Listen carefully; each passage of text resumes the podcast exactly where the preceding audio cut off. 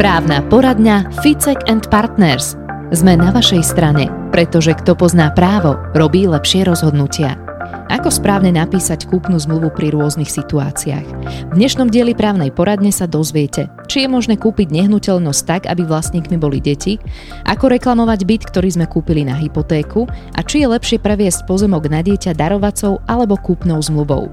Všetko nám objasní advokát a expert na majetkové právo, doktor Milan Ficek. Dobrý deň. Dobrý deň.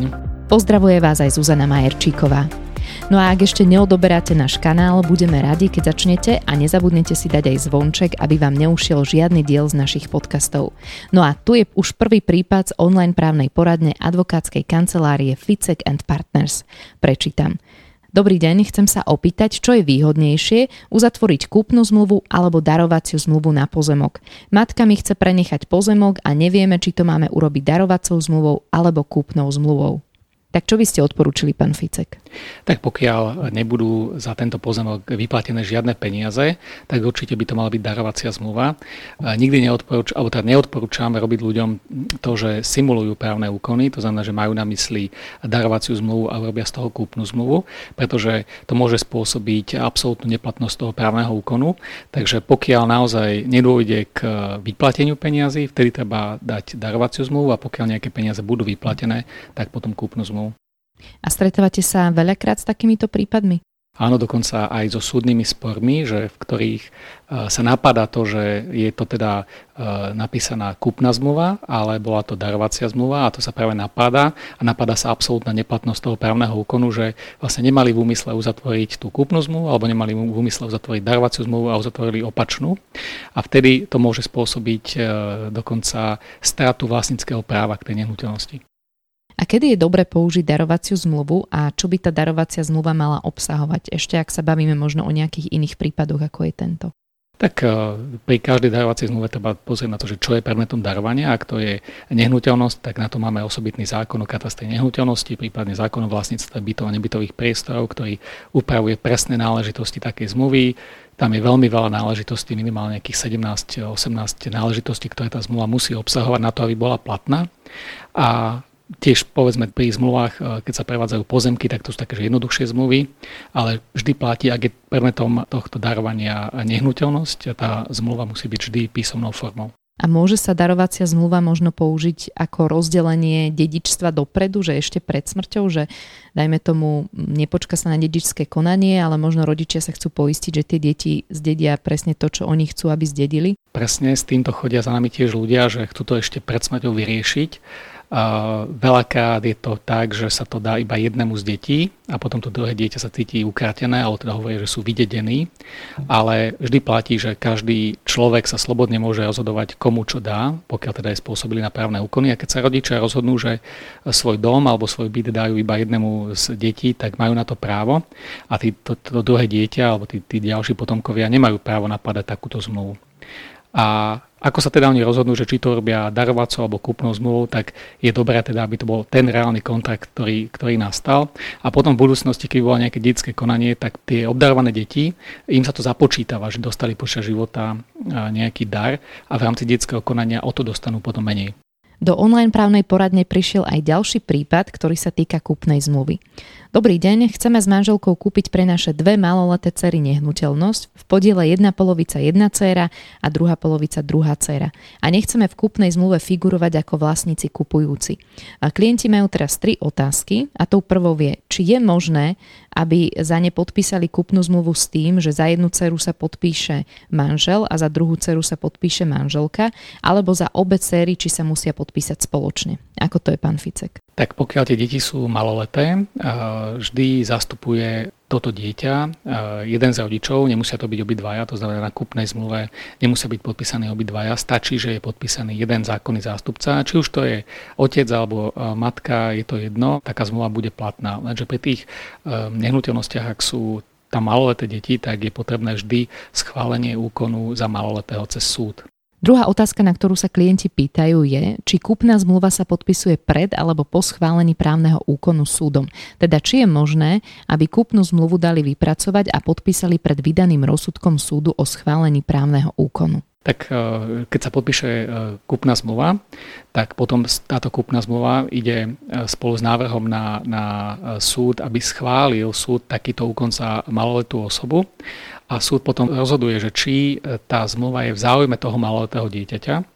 Povedzme, že deti zdedia nejakú nehnuteľnosť a teraz rodičia ako zákonný zástupca povedia, no tak poďme predať tú nehnuteľnosť a súd, keď teda budú chcieť predávať tú nehnuteľnosť, súd bude pozerať, že či tá kúpna cena, za ktorú sa ide predávať tá nehnuteľnosť, je adekvátna. Keby to chceli predať za veľmi nízku e, sumu, tak potom súd takýto úkon nemusí schváliť. A tretia otázka, ktorú klienti majú, je kúpna cena nehnuteľnosti je 7800 eur. Je možné, aby sme túto kúpnu cenu zaplatili v hotovosti, alebo musíme túto sumu uhradiť bezhotovostným bankovým prevodom? Ďakujeme za odpoveď. Tak od 1.7.2023 platí zásada, že je povinnosť platiť pri sume nad 15 000 eur sumy bankovým prevodom, to znamená, že nie sú možné hotovostné prevody. A takže suma 7800 je do 15 000 eur, takže je možné zaplatiť takúto sumu aj hotovostne. A vy odporúčate radšej cez účet platiť takéto vysoké sumy alebo hotovosťou je to v poriadku? Vždy je dobré, keď e, existuje nejaký dôkaz o tom, že peniaze boli zaplatené, pretože ak je napríklad zle urobená zmluva, ale existuje hotovostný prevod, tak potom máte dôkaz o tom, že tie peniaze boli zaplatené. Kdežto keď sa dohodnete, že to bude zaplatené v hotovosti, ale nenapíšete tam, že tie peniaze naozaj e, ten predávajúci aj dostal, tak potom nemáte dôkaz o tom, že tie peniaze ste odozdali. Máte nejaký právny problém? Povedzte nám, čo vás trápi a my vám poradíme. Kliknite na www.ficek.sk a napíšte nám o vašom prípade cez našu online poradňu Ficek and Partners. Sme na vašej strane, pretože kto pozná právo, robí lepšie rozhodnutia. Keď kupujeme nehnuteľnosť, tak od dobrej kúpnej zmluvy závisí aj to, ako si vieme prípadné vady vyreklamovať. No a o tom je aj ďalší prípad sporadne na stránke www.ficek.sk. Dobrý deň, kúpil som dom cez hypotekárny úver s 90-percentným financovaním. Nie som spokojný so stavom domu, nakoľko tam prebehli rekonštrukcie a všetko sa len tak urobilo, aby to bolo na oko dobre. Ide mi spadnúť strop. Pán, ktorý nám dom predával, vravel, že je všetko v bezchybnom stave. Dá sa nehnuteľnosť vrátiť predchádzajúcemu majiteľovi, keď sme dom kúpili cez hypotéku? Dom som kupoval cez realitnú kanceláriu. Tak čo sa dá robiť v takejto situácii, pán Ficek? Prípade, ak kúpite nehnuteľnosť, tak e, vždy je potrebné čo najskôr uplatniť e, vady a je dôležité pozrieť na to, že či ste tú nehnuteľnosť kupovali cez e, povedzme nejakej SROčky alebo išlo spotrebiteľský vzťah, alebo či to bolo klasicky cez normálnu kúpnu zmluvu medzi dvoma fyzickými osobami. A tam sa uplatní štandardne občianský zákonník a tam je možnosť, pokiaľ tá nehnuteľnosť nie je upotrebiteľná, to znamená, že nie je možné využívať na ten účel, na ktorý bolo dohodnuté, alebo na ktorým účelom bola kúpená, tak potom je možné e, odstúpiť od zmluvy ale pri nehnuteľnostiach to je veľmi ťažké väčšinou, lebo tie vady sú drobné, niekde chýba ja neviem, nejaká kachlička, niekde, niekde niečo nefunguje, takže to nie sú vady, ktoré robia tú, tú vec neupotrebiteľnou, ale potom sú takéto vady závažné, ako keď niekomu ide spadnúť strop, tak pravdepodobne ide o vážnu, vážnu vec. A vtedy je možné odstúpiť od zmluvy. A sa treba pozerať na to, že keď bola kupovaná tá nehnuteľnosť cez úver, tak je tam zriadené záložné právo banky. A tá banka, ona môže, keby odstúpite od zmluvy, chcieť vrátiť celú tú sumu späť. To znamená, že bude požadovať od vás ako od dlžníka, aby ste tú sumu vrátili.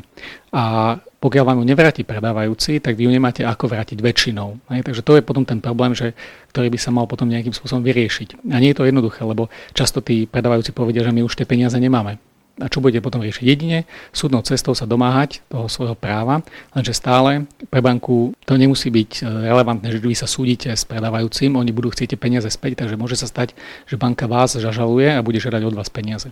A je potrebné si robiť možno aj záznamy, neviem, fotografie, videá o tých vadách, e, ktoré sa pri bývaní ukážu? Keď sa kúpi nehnuteľnosť, tak e, čo najskôr by ste mali zisťovať tie vady a prejsť si celú nehnuteľnosť, možno zavolať si tam aj nejakého odborníka, ktorý príde a pozrie a povie vám, že čo je vadné a čo nie je vadné a potom čo najskôr si uplatňovať tie vady od predávajúceho. Takže určite fotografie, videá, ak tieto sú väčšinou dôležité vtedy, keď sa to bude meniť, že máte tam nejakú vadu, ktorá sa musí odstrániť a vy potrebujete si to nejako zdokumentovať, tak vtedy je dobré si to nafotiť alebo nahrať video. A je bežné, že ľudia si e, prizývajú odborníka k prebratiu nehnuteľnosti alebo nie? Tak e, väčšinou chodia známi, ktorí sa vyznajú v tých veciach. Ľudia, čo robia so stavbami, ktorí vedia odhadnúť, že čo je vada, čo nie je vada. Tu platí, že tu tie vady treba uplatniť čo najskôr potom, ako sa vy do tej nehnuteľnosti dostanete a preberiete tú nehnuteľnosť v rámci nejakého preberacieho protokolu. A čo znamená čo najskôr? Že čo ak sa nejaká vada možno po dvoch rokoch ukáže a naozaj je to vada, ktorá sa jedine po tých dvoch rokoch mohla ukázať, že skôr nie? Bola by to zaujímavá vada, ale môže byť, hej, môže sa napríklad nejaké prasknuté potrubie objaviť, že vy o tom ani neviete, že, že tam bolo. E, stále plynú premočacie lehoty. Štandardná premočacia lehota je pri náhrade škody dvojročná, to je, to je subjektívna, potom je objektívna trojročná lehota. Ale ak by to bolo napríklad už po 5 rokoch, tak už môže byť neskoro že vlastne vy, vy máte tu možnosť si to zistiť, tú vadu, povedzme to potrubie, ono sa to ne, neprejaví hneď, ale tiež máte možnosť, že keby ste chceli preskúmať detálne, tak dokážete to zistiť, že či tam tá vada je alebo nie je. Ale naozaj, ak by to bolo po viac ako troch rokoch, tak e, je veľmi obťažné sa domôcť nejakej náhrady. A je rozdiel, keď kupujeme nehnuteľnosť od vlastníka samotného, od individuálneho človeka, ako keď cez realitnú kanceláriu, čo je podľa vás bezpečnejšie?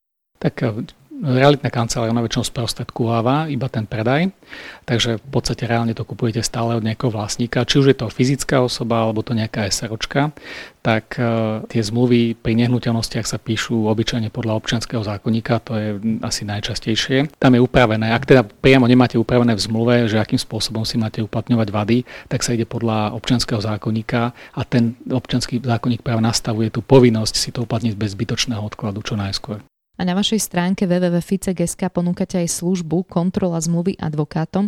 Ako to celé funguje? tak pokiaľ ľudia kupujú nejakú nehnuteľnosť, je dobré si ju nechať skontrolovať advokátom alebo nejakým odborníkom, ktorý sa vyzná v, v tejto e, oblasti práva. A funguje to tak, že máme tam formulár, kde je možné vložiť aj tú e, danú e, zmluvu.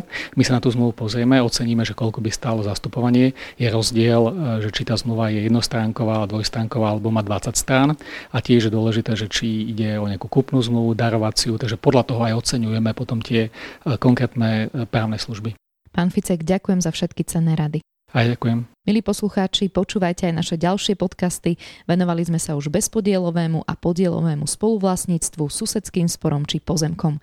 Možno sa v nich nájdete aj vy a tak vám pomôžeme. Právna poradňa Ficek and Partners. Sme na vašej strane, pretože kto pozná právo, robí lepšie rozhodnutia. www.ficek.sk